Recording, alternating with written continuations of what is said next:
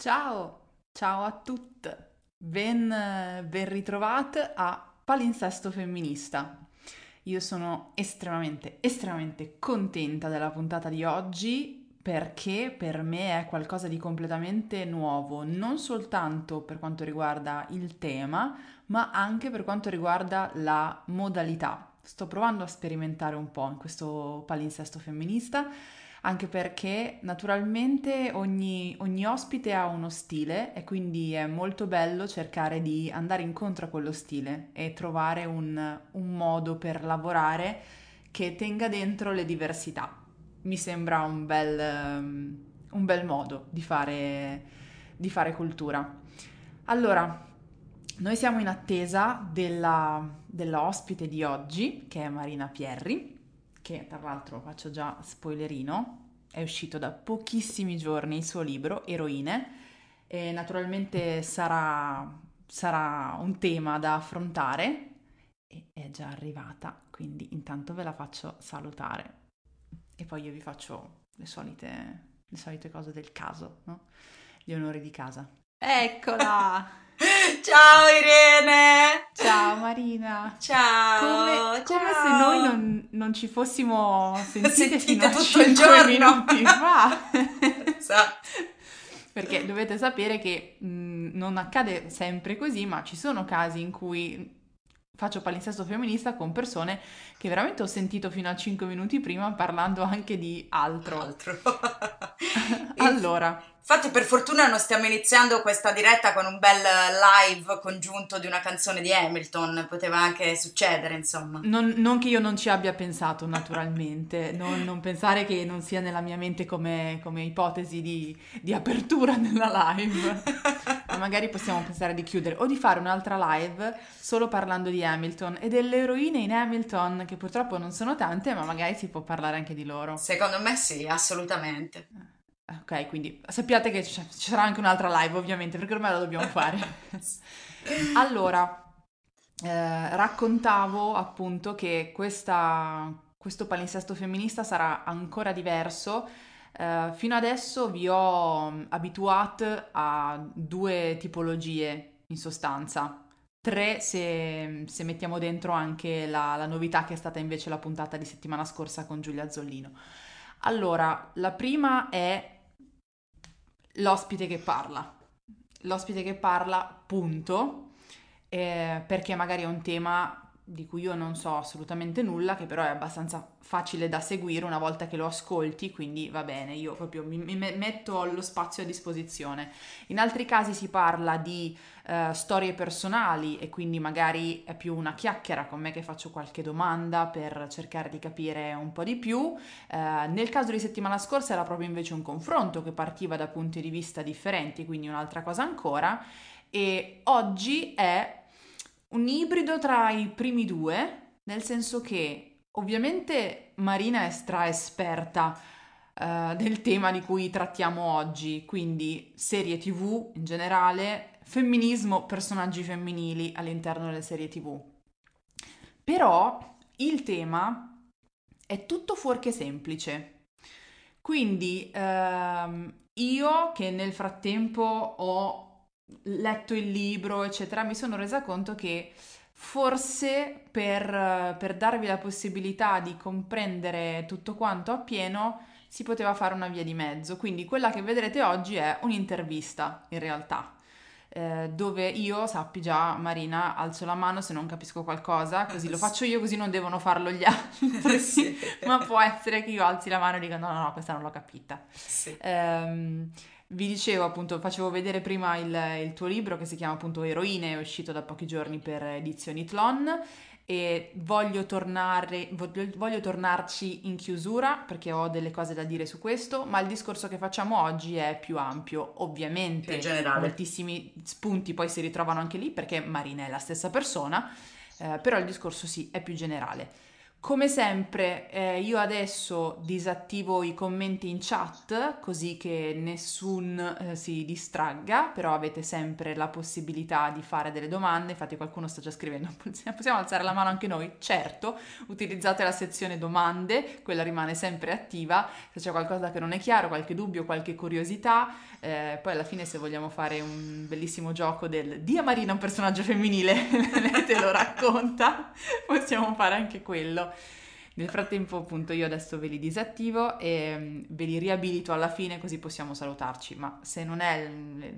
If it's not your first rodeo, sapete già come funziona. e nel caso, se no, sappiate, funziona così. Allora, um, serie TV personaggi femminili. Tu spessissimo dici che le serie tv sono importanti per la costruzione di una società paritaria. Il loro ruolo è un ruolo che, che possono giocarsi. In che modo? Cioè, che cosa possono fare le serie tv per noi e come possiamo comportarci noi nei confronti delle serie tv? Cioè, anche il nostro essere non solo uh, spettatori e spettatrici, ma proprio partecipanti, come dici anche tu, in che modo può modificare l'esperienza della visione di una serie tv? Beh, allora Irene, innanzitutto mi tocca dire che sono molto emozionata, da persona che ha seguito palinsesto femminista sempre, e insomma a, a, ammirandolo tantissimo, ammirandoti tantissimo, sono veramente contenta di essere qui, cercherò al mio meglio di essere veramente divulgativa, più facile che posso, perché uno poi dice ma le serie tv non sono una cosa difficile, perché è complicato parlarne, eppure eh. in realtà celano una grandissima complessità una grandissima complessità da ogni lato, diciamo una complessità che riguarda i processi produttivi, naturalmente, ma anche una eh, complessità che concerne le pratiche spettatoriali. Cosa vuol dire? Cioè vuol dire che in realtà ogni volta che noi stiamo guardando una serie tv mettiamo in atto una serie di pratiche molto complesse. Non ce ne accorgiamo perché eh, c'è il gioco, cioè comunque l'intrattenimento e quindi noi non, non ci rendiamo veramente conto di stare eh, sviluppando tutta una serie di sentimenti, emozioni, sensazioni, eh, di stare anche rivedendo a volte le nostre convinzioni mentre guardiamo una serie tv, eppure succede. E, ehm, quindi ecco, per rispondere però alla prima domanda, allora vorrei dire che mh, mm, nella critica, specie italiana, si usa in realtà molto poco legare la società e i temi eh, sociali alla serialità televisiva. In qualche maniera la serialità televisiva è una monade, è qualcosa che esiste per alcune persone in un, in un universo ed è come una, so, come una stella solitaria in, nel vuoto pneumatico, cosa che assolutamente non è vera. Ogni serie tv per me è politica, perché ogni serie tv nasce eh, da quella che può essere o la politica personale dell'autrice, dell'autore, dell'autor, o è comunque in ogni caso nasce e calata all'interno di un sistema che nel nostro caso è naturalmente il sistema capitalista, perché non ci possiamo dimenticare che la stragrande maggior parte delle serie tv che noi fruiamo a oggi provengono dal mondo anglosassone. E, e invece le altre nazioni sono comunque ora forse in una fase di sviluppo, inclusa naturalmente l'Italia, che ha fatto i suoi fuochi d'artificio, continua a fare i suoi fuochi d'artificio e dove tuttavia probabilmente è lecito dire che ancora non esiste una cultura televisiva che somigli a quella degli Stati Uniti e quando dico cultura televisiva parlo anche di critica. Ora, ci sono sicuramente tantissime brave persone a fare critica in Italia e naturalmente le prime che mi vengono in mente sono eh, Attilio Palmieri che è stato tuo ospite, Eugenio Fattori, giusto Francesca Nelli, giusto per eh, citarne tre, ma ce ne sono comunque anche tante altre. E, e in realtà noi siamo un gruppuscolo di persone molto ridotto che guardano alla serialità televisiva come appunto quello che dicevi, un veicolo utile alla costruzione di una società più paritaria.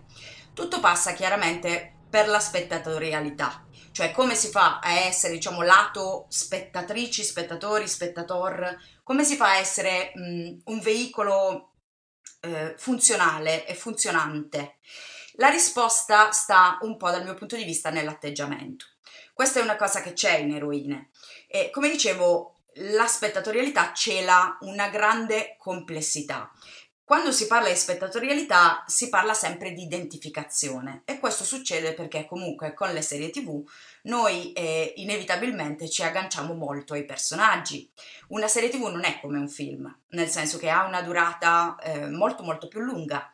Una serie tv ci può accompagnare per anni, penso banalmente all'esempio di Game of Thrones, cioè Game of Thrones è durata di fatto otto anni con un anno di, di pausa però praticamente si è fatta, cioè io ho fatto un decennio della mia vita con Game of Thrones, quindi io difficilmente posso paragonare a livello quantitativo e concreto l'impatto che ha avuto qualsiasi film che io ho guardato con questo accompagnamento costante, quindi questa io la chiamo penetrazione nella routine. Poi considera che fino a un po' di anni fa, in realtà noi avevamo un momento molto circoscritto per guardare le serie TV, che era il divano. Noi ci sedevamo sul divano oppure insomma ci sedevamo comunque dove era davanti alla televisione e avevamo un appuntamento.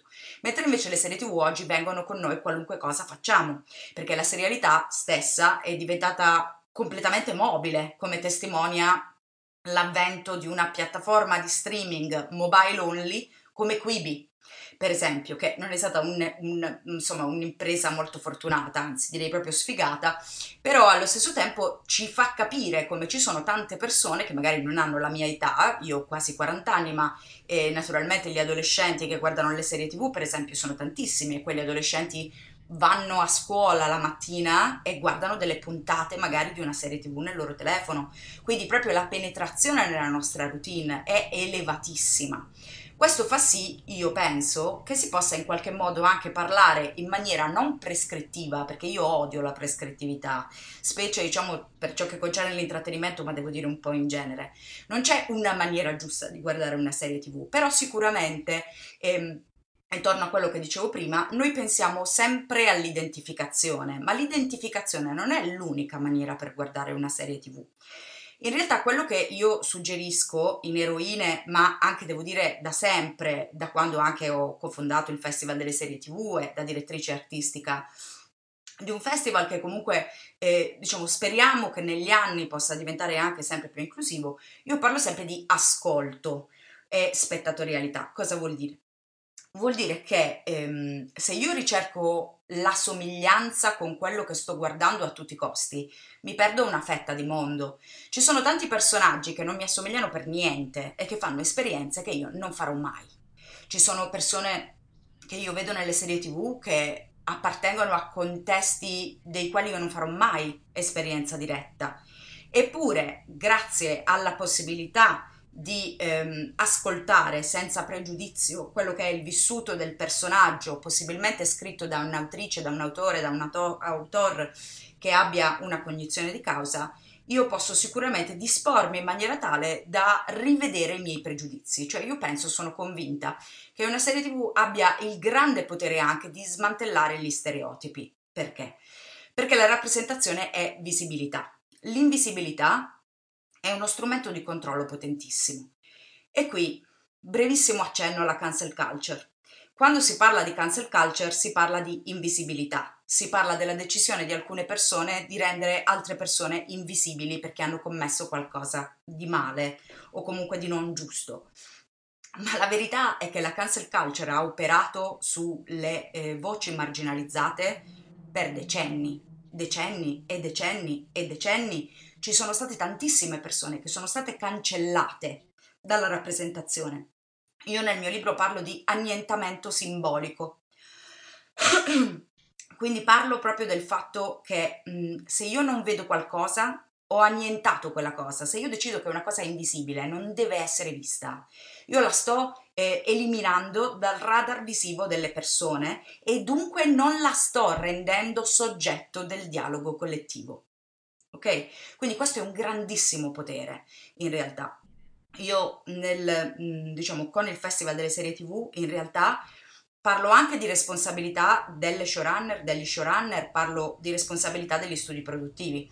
Soltanto una persona da quando faccio, da quando appunto faccio il festival mi ha detto che secondo lui le serie TV non erano una responsabilità, ma vi sorprendereste di vedere poi che arco ha avuto quella persona che mi ha detto quella frase, non voglio dire chi è, però diciamo che poi è, ha veramente ribaltato quello che mi ha detto, perché io penso proprio che mh, una serie tv grazie alla visibilità e con una buona scrittura possa cambiare dal di dentro la percezione dell'altra persona, dunque in qualche modo agire sulla sensazione della alterità. Tante volte è la sensazione dell'alterità rispetto a qualcosa che spaventa e fa sentire molto lontane eh, delle, appunto delle altre persone oppure degli atteggiamenti, delle convinzioni. Mentre invece quando abbiamo un modo di ascoltare, magari tramite delle storie, dunque anche tramite l'intrattenimento, noi possiamo rivedere attivamente quelle che sono le nostre idee. Dico l'ultima cosa, l'identificazione ha ricaduto ricadute concrete, nel senso che se io, diciamo, lo, lo sguardo, ehm, parleremo di sguardo, però in linea di massima eh, è molto molto importante chiedersi di chi è lo sguardo su qualcosa, di chi è questo sguardo. Questo ci può dire veramente veramente molto e eh, nel capire qual è lo sguardo possiamo anche renderci conto che noi siamo eh, diverse, diversi e diverse da quello sguardo e pretendere di più. Le serie tv sono una culla ideale per la pluralità del vissuto femminile da un punto di vista intersezionale. Sì. Ma a, a patto che, cioè, mh, mm, ci sono delle cose che vanno tenute a mente? Sì, assolutamente, ci sono delle cose che vanno tenute a mente. La tesi centrale, eh, anche del mio libro, ma la mia tesi centrale di critica televisiva è che le storie vadano restituite alle persone rappresentate. Le storie sono tanto spesso oggetto di appropriazione e anche il vissuto femminile è oggetto di appropriazione. Per parlare in maniera informata di questo tema, io penso che sia molto importante anche parlare di numeri io suggerisco ogni volta che vi trovate ad avere a che fare con delle persone che parlano di politically correct, di cancel culture e del fatto che le serie tv adesso sono fatte con ehm, l'amica lesbica e la ragazza con disabilità e la, la, la, la signora di 50 anni, suggerisco veramente di ragionare con i numeri e suggerisco di andare a dare un'occhiata ai numeri. Questo probabilmente non farà una grande differenza, ma perché? Perché comunque sappiamo bene che chi ha un'idea rimane con quell'idea anche davanti ai dati. Però invece guardare i dati è utile a noi, nel senso che su 11 studios in questo momento major, queste sono statistiche che riguardano il cinema, che comunque insomma le persone che producono le serie tv sono bene o male le stesse, salvo ovviamente eccezioni, però queste persone sono a capo di, undi, di queste 11 major di grandi studios, sono al 90% maschi e persone bianche. Questo già ci dice qualcosa di molto importante riguardo a quelli che sono i processi decisionali. Se andiamo invece a guardare le statistiche che, la, che concernono la serialità televisiva, vediamo subito che le showrunner ammontano circa al 30% sul totale le showrunner e le donne in posizioni chiave dietro la macchina da presa. Se si viene invece a quali creator, ossia quali autrici, quali autori, quali autor che invece possono essere non bianche, cioè persone nere, di colore, in America anche persone chiamate indigenous, diciamo si definisce perché molte volte mi hanno detto non puoi parlare di BIPOC in Italia, quindi io eh, specifico la, la, differenza, ammontano al 10%. Se noi guardiamo chi sono le persone, diciamo, se noi guardiamo invece parlando di personaggi, quali sono i personaggi LGBTQIA che vengono rappresentati nelle serie TV, andiamo al 10%. Quindi fatemi capire di che cosa si parla quando si parla di eterofobia, quando si parla di ormai il cinema è morto, non c'è più niente da fare, ormai tutto è politica, cioè sono veramente dibattiti che io trovo eh, infondati, perché basta guardare i numeri per rendersi conto. Ora ne viene che un atto di... Ehm, chiamiamola appunto responsabilità, se lo desideriamo e se sentiamo che questa può essere una buona idea, sempre nella cornice della volontà individuale, dell'autodeterminazione, della scelta, della non prescrittività, possiamo eh, andare a imparare, prendere la piccola abitudine di andare a guardare chi scrive le serie e provare ad avere, diciamo, a preferire, almeno inserire nel nostro palinsesto eh, personale anche delle, ehm, delle serie tv di persone che, come dicevo, non ci somiglino serie scritte da persone, ehm, serie scritte da donne, cerchiamo di eh, guardare le serie tv scritte da donne. A me dispiace molto io faccio molta fatica a parlare di questa cosa, però vi giuro che per me è stato un trauma vedere quello che è accaduto in Italia con Luna Nera. Per esempio, Luna Nera che era una serie femminile, era una serie costruita per essere una serie femminile, era, e, mh, che purtroppo è, in realtà è stato veramente una sorta di Titanic. Però oltre a essere di per sé la serie con dei problemi, chiaramente, c'è stato anche un grido molto, secondo me, aggressivo e di rabbia nei confronti comunque di questo prodotto ed è una cosa che noi continuiamo a vedere. In Italia ogni qualvolta ci si azzarda a uscire dal seminato della sacra triade mafia, Stato e Chiesa, cominciano immediatamente a piovere le critiche, si comincia immediatamente a dire questo non va bene, questo è stupido, questo, se questo è, questo è banale, però purtroppo tutto questo ha un impatto sull'industria.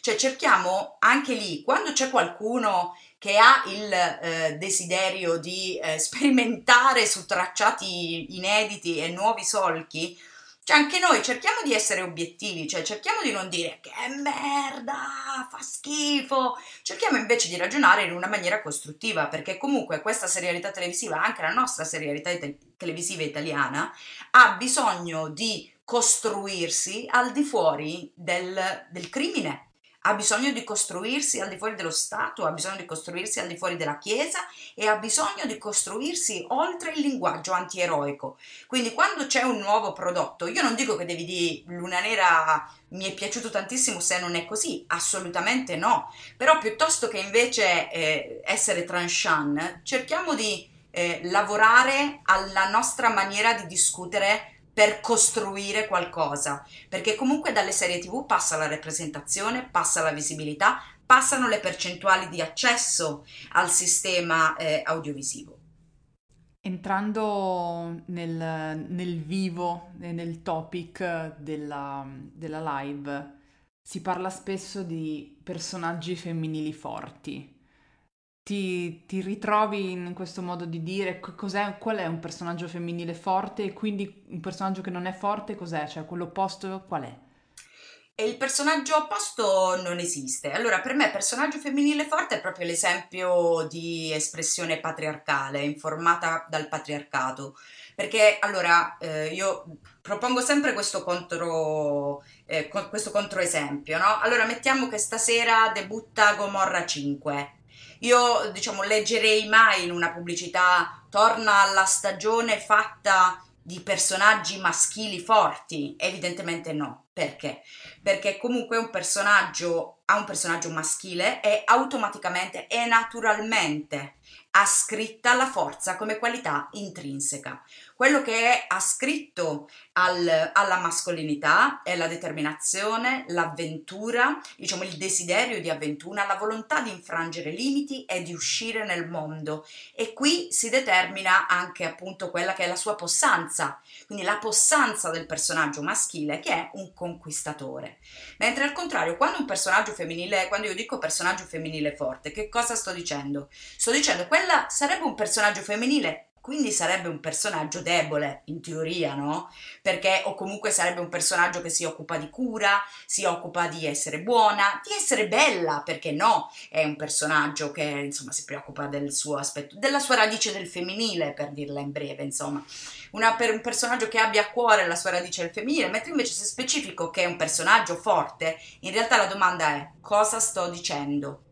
Sto dicendo che quel personaggio sussume in sé delle caratteristiche mascoline, ok? E questo è evidentemente un grossissimo bias culturale.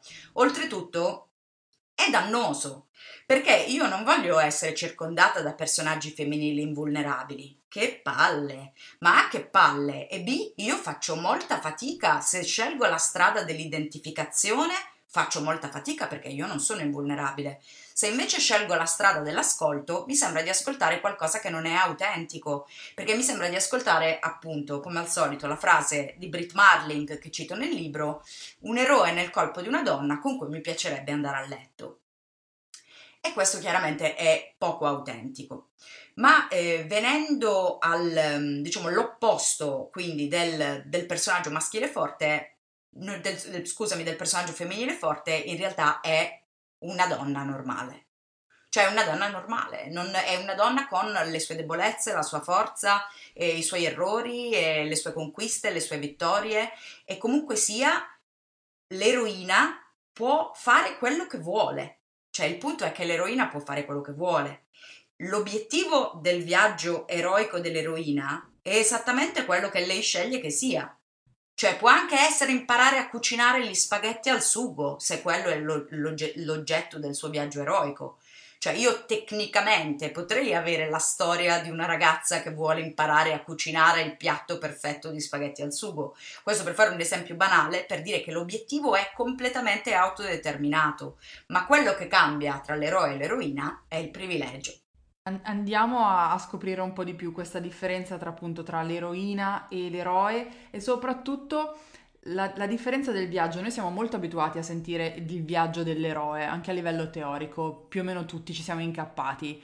Eh, il viaggio dell'eroina un po' meno, anche perché i, i testi sono molto molto più uh, scarni, ci sono molti meno e se ne parla da meno tempo, ma in che modo il viaggio dell'eroina in realtà può essere utile a, a tutti, non soltanto alle donne, cioè il viaggio dell'eroina è un viaggio che, che può andare bene per diverse persone.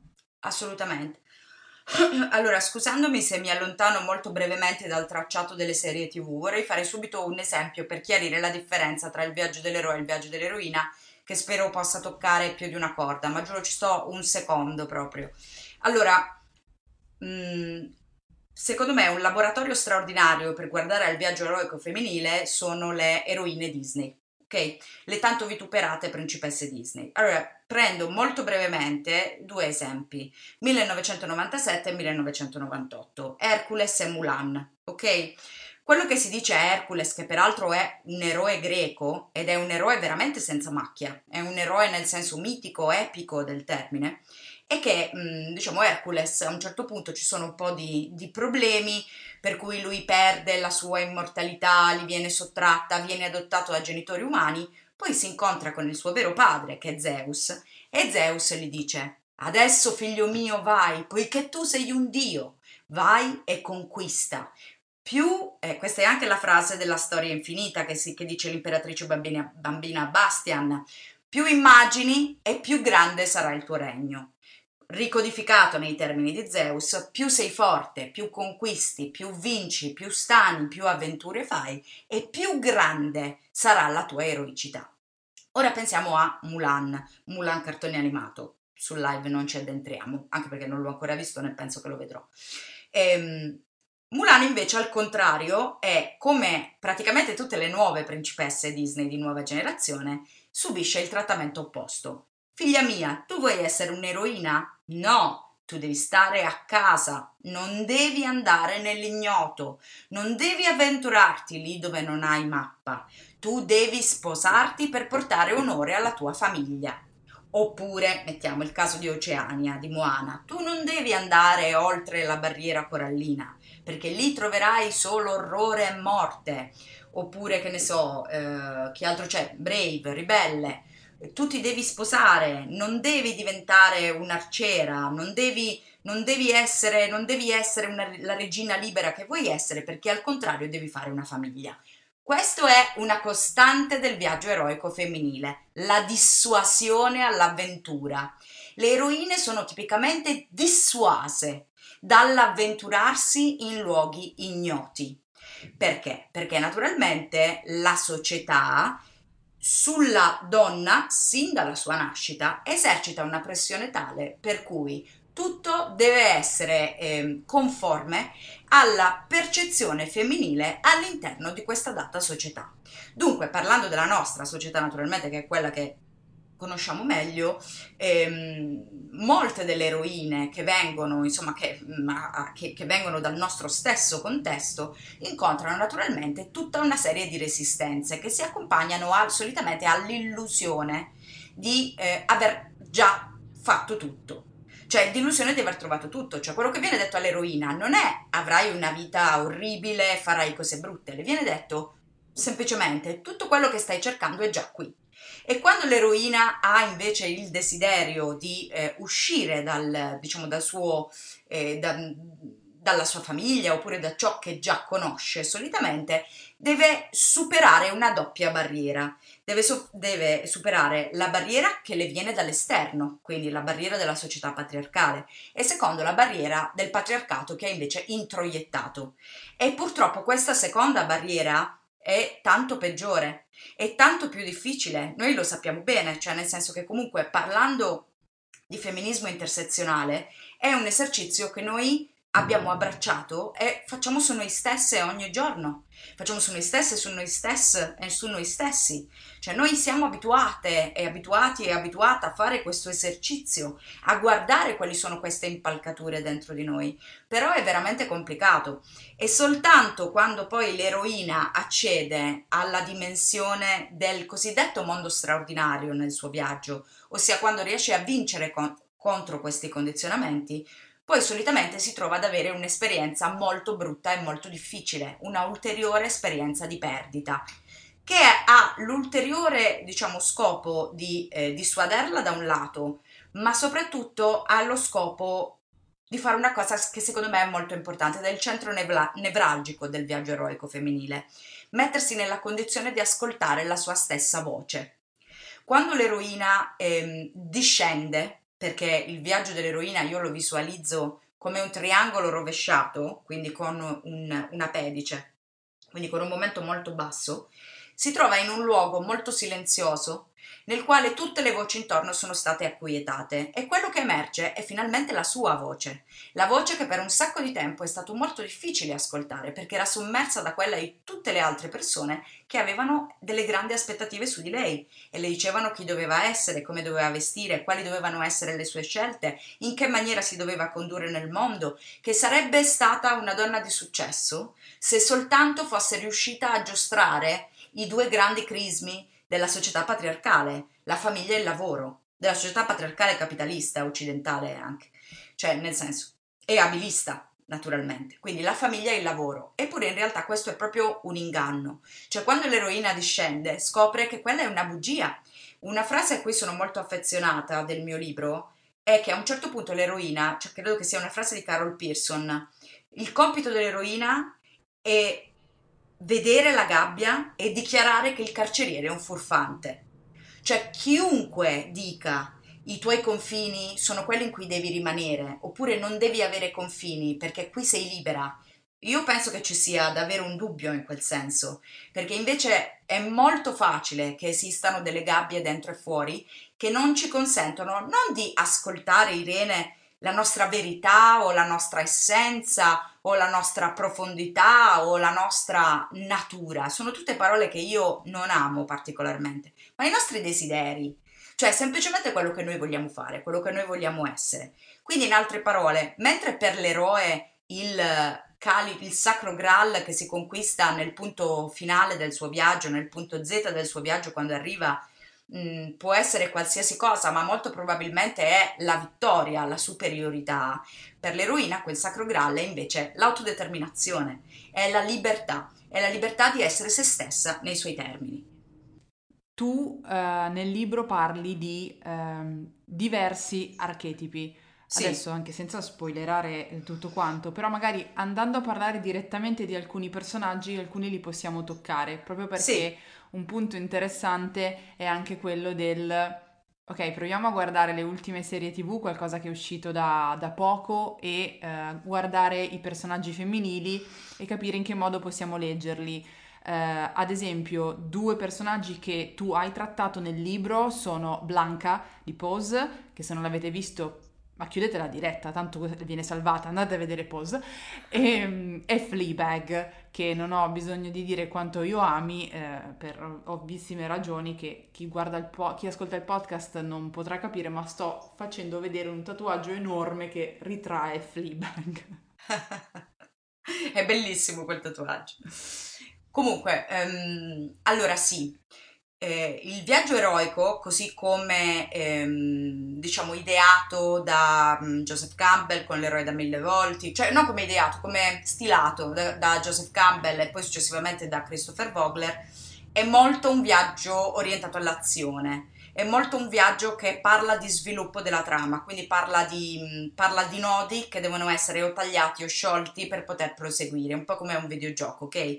Però purtroppo nel famoso monomito quello che manca è molto l'emotività, manca molto quelle che, diciamo, mancano quelli che sono poi invece i sentimenti dell'eroe e non stupisce. E qui vorrei dire una cosa che, a cui tengo molto. Ehm, esistono, come giustamente detto, pochissimi libri sul viaggio dell'eroina. Io credo di averli inclusi o tutti o quasi tutti, eh, diciamo come fonti per scrivere il mio libro.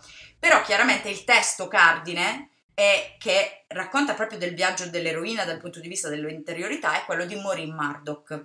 Quello di Maureen Murdoch, ossia che si chiama letteralmente così Il viaggio dell'eroina, è edito da Dino Audino, Auto, Dino Audino editore, e, ehm, e eh, nasce dalla rabbia, nasce dalla rabbia. Perché Maureen Murdoch era un'allieva di Joseph Campbell e un giorno andò dal professore, dal professore organizzatore del Festival della Bellezza degli Eroi, probabilmente, e gli disse, mm, e disse, professore, io trovo molto interessante il suo viaggio dell'eroe, ma che cosa succede se invece a intraprendere il viaggio è una donna? E il professor Campbell, organizzatore del Festival della Bellezza di Verona, apparentemente gli disse, ma la donna non è viaggiatrice, la donna è meta, Ah, che bella frase. E quindi Maureen Murdoch, incazzata nera, incazzata nera, c'è scritto tutto un libro sopra. A me questa roba pare veramente stupenda, perché le, la rabbia è un'energia. Da me non verrà mai una sanzione della rabbia femminile, né comunque in genere appunto una sanzione di una rabbia che può essere incanalata eh, energeticamente per apportare dei cambiamenti positivi e verso la parità.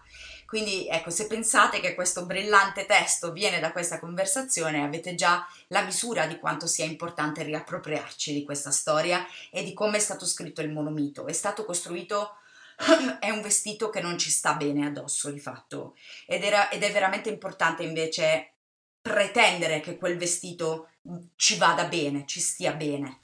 Ecco, quindi ehm, l'emotività è la grande scartata mh, del viaggio eroico però per fortuna esiste la cosiddetta progressione degli archetipi personaggio, che è mutuata dalle epigone e dagli epigoni di Jung e questa progressione degli archetipi personaggio accompagna il viaggio dell'eroina e cioè, in realtà accompagna il viaggio dell'eroe perché sono appunto gli archetipi sono 12. Io ho preso questa progressione archetipica e ho fatto subito una cosa molto iconoclasta li ho declinati al femminile. E declinandoli al femminile ho fatto penso una cosa che, fa- che, non ho visto fare da nessun altro perché è molto facile sentirsi leggere delle cose tipo la donna guerriero oppure mm, eh, la donna creatore anziché leggere semplicemente la creatrice. Ecco io invece l'ho fatto. Quindi tutti gli archetipi della, della progressione del mio libro sono declinati al femminile. Questa progressione difficilmente si legge soltanto a pezzi essendo una progressione, ogni archetipo poi confluisce nell'altro, quindi in qualche modo si crea proprio la base del viaggio, che è un viaggio evolutivo. E, ehm, in particolare, quando si parla di Blanca che abbiamo nominato, l'archetipo nel quale io l'ho, eh, diciamo, ho pensato che sarebbe stato interessante inserirla è l'archetipo dell'amante. L'amante è un archetipo molto importante per il mondo audiovisivo perché? Perché quando parliamo di amante parliamo molto spesso di viaggio eroico femminile e ne parliamo di, in termini di incompletezza femminile, ossia parliamo magari di personaggi che hanno bisogno di trovare un uomo per completarsi. Ed è la ragione per cui a oggi eh, esiste un podcast come Le 16 Candeline, cioè per dire che non è vero, nel senso che il, secondo il linguaggio patriarcale è chiaro che la donna è incompleta e cerca l'amore per sentirsi, in, in, per sentirsi completa, ma se invece noi trascendiamo rispetto al linguaggio patriarcale e andiamo da un'altra parte, scopriamo che l'amore è un'immensa forma di vitalità e soprattutto che anche qui il grande escluso di questo archetipo è l'amore verso se stesse. E io è proprio di questo che parlo nel libro quando parlo di questo archetipo e nello specifico parlo di Blanca. Io penso che Blanca sia un personaggio, oltre appunto a essere una donna latina, cioè um, mm, MJ Rodriguez è una donna comunque latina, poi ha genitori afroamericani, però è anche portoricana, quindi è stata anche la prima donna trans ad apparire in un ruolo eh, latina, ad, appri- ad apparire in un ruolo così importante.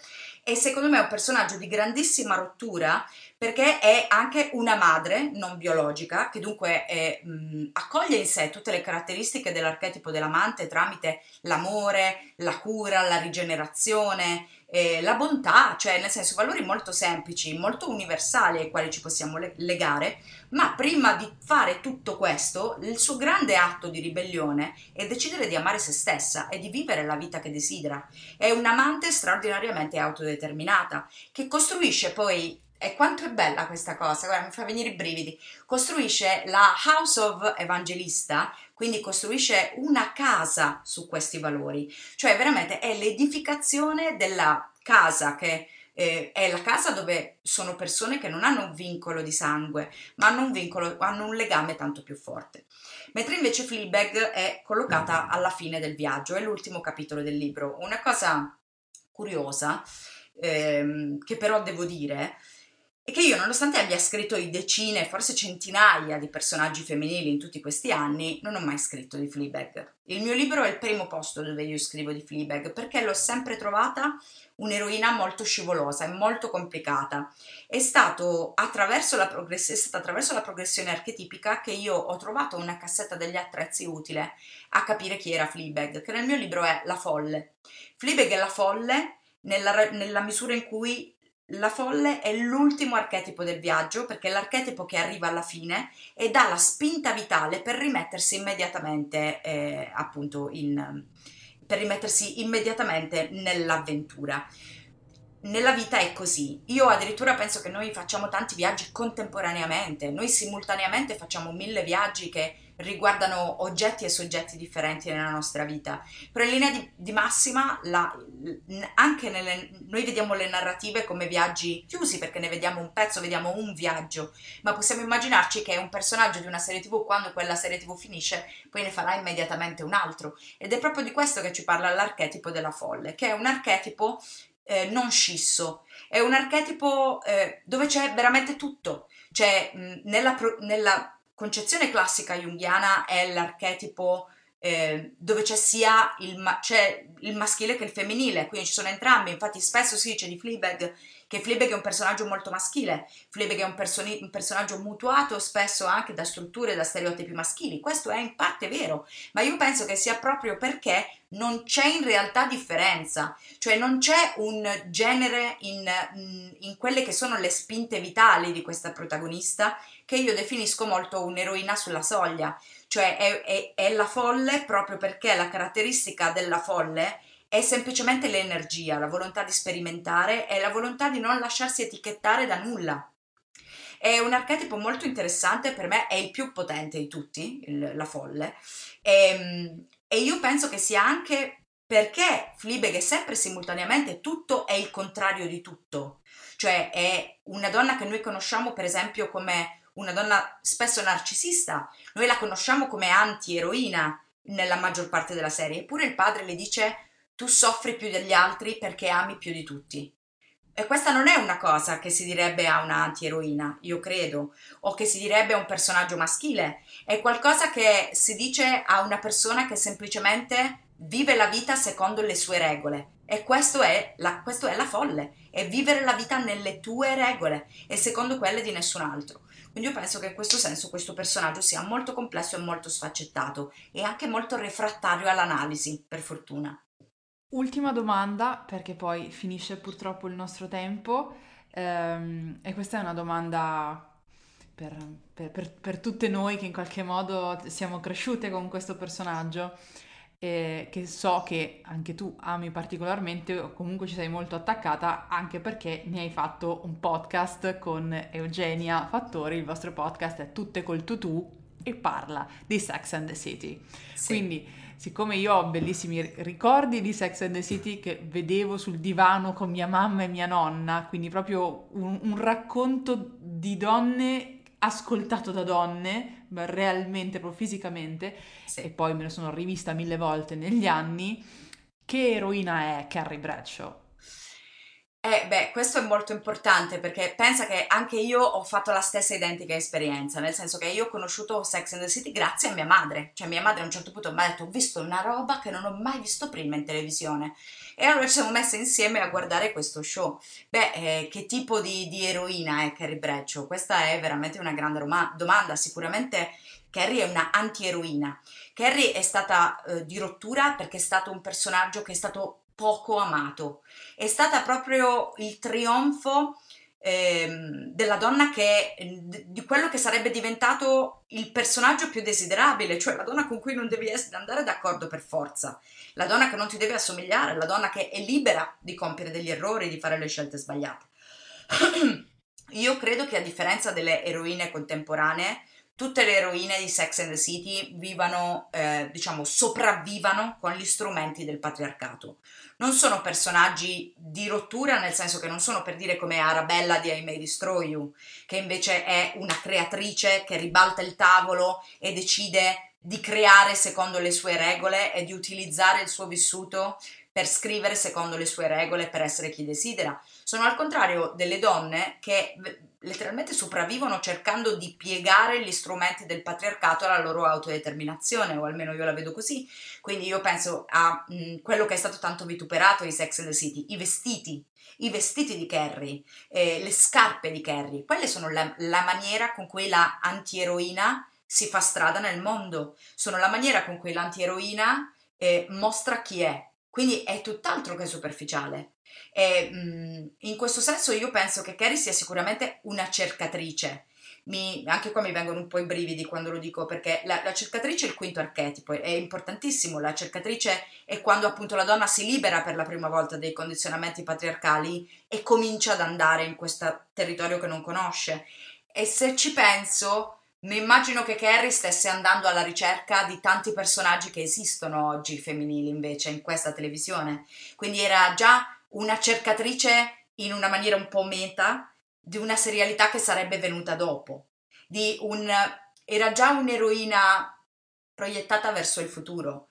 Poi con tutti ovviamente i suoi difetti, perché Sex and the City è invecchiata veramente male, che poi è l'oggetto anche del podcast mio di Eugenia, cioè Sex and the City non è invecchiata bene in tutto, anzi, però ecco, certe cose sono ancora molto importanti, è proprio il fatto che Carrie non fosse amata e non fosse considerata un esempio e fosse detestata dagli uomini, è in realtà una prova di quello che è stato il suo potere, il suo potere di eroina vulnerabile, ma anche di eroina detestabile, cioè anche di eroina con cui non devi per forza andare d'accordo, che poi in circolo si ritorna a quel punto dell'ascolto di cui parlavo prima. Io adoro e spero che si sia visto attraverso questa diretta che non ci sono, uh, non ci sono i temi superficiali, ci sono i temi trattati da eh, persone superficiali, ci sono i temi trattati da persone appassionate. Ogni tema può essere incredibilmente superficiale oppure molto complesso a seconda dello sguardo che ce lo propone. Um, io spero, spero che questa cosa sia passata. Il titolo di questa puntata è Personaggi femminili e serie TV, che poteva sembrare una cosa all'acqua di rose. Ci rendiamo conto che non, non ci basta il tempo da dire, c'è sempre di più. E, um, è la ragione per cui um, sono molto molto contenta del fatto che sia uscito questo libro eh, il libro di Marina Pierri, edito da Tlon, Eroine, come i personaggi delle serie tv possono aiutarci a fiorire. Ah, e lo dico nel caso qualcuno stesse pensando che è completamente una mia idea fare questa cosa. Sono molto grata a Tlon per ovvissime ragioni. Se non ci fosse stato Tlon non ci sarebbe stato tutto quello che c'è stato dopo. Certo. E eh, stimo moltissimo Marina, per cui sono un sacco contenta di poter dare spazio al suo libro all'interno di Palinsesto Femminista. Eh, se volete leggere questo libro, non immaginatevi una lettura da spiaggia, mettiamola così, no? Nulla contro le letture da spiaggia, le apprezzo molto, però ecco, questa non lo è. Questa è una lettura complessa. Eh, dicevo a Marina una mezz'ora prima di cominciare la, la nostra diretta che secondo me questo è un libro che va letto tre volte, non, non due, tre volte. La prima perché ti serve per comprendere la struttura entrare nella dinamica. La seconda perché puoi concentrarti di più sui contenuti e la terza perché devi darti il tempo per ogni archetipo che Marina propone di chiederti questo in che modo parla di me. Questo archetipo cosa dice di me? Perché non è una questione di io mi ritrovo di più in questo o in quest'altro. No, no, no, no. Noi siamo tutti questi archetipi. Sì. Quindi dobbiamo prenderci il tempo anche per capire in quale momento della nostra storia, della nostra sì. storia personale, noi siamo stati più uno o più l'altro, in quale momento l'abbiamo sentito più forte. Uh, banalmente io pensavo che avrei sentito molto più vicine a me alcuni archetipi, mentre invece mi sono ritrovata a essere molto incuriosita da altri la figura del, del, dell'angelo, della cura, che a me sembrava molto lontana, invece più leggevo più dicevo no, anche questa cosa sta parlando di me. Sì. È per questo che abbiamo cominciato chiedendoci che cosa possano fare le serie tv per noi. Guardare una serie tv, soprattutto per una donna, se ci sono protagoniste femminili, sì. non è solo un modo per rispecchiarsi, è anche un modo per, per capire chi sono io guardando qualcosa di diverso, non è sempre solo una questione di immedesimazione, no? È quello di cui parlava prima Marina, c'è l'immedesimazione ma c'è anche l'ascolto, cioè il diventare capaci di guardare una vita diversa che fa delle cose e capire chi siamo noi in funzione di quella diversità.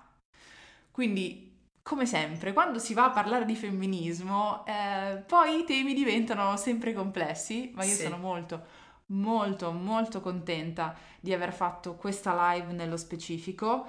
Eh, io tra l'altro avrei 300 altre domande perché tu hai parlato ad esempio anche di Eleven che è un altro dei miei tatuaggi. Ti prego, raccontaci velocissimamente com'è Eleven come eroina. Dai, due minuti.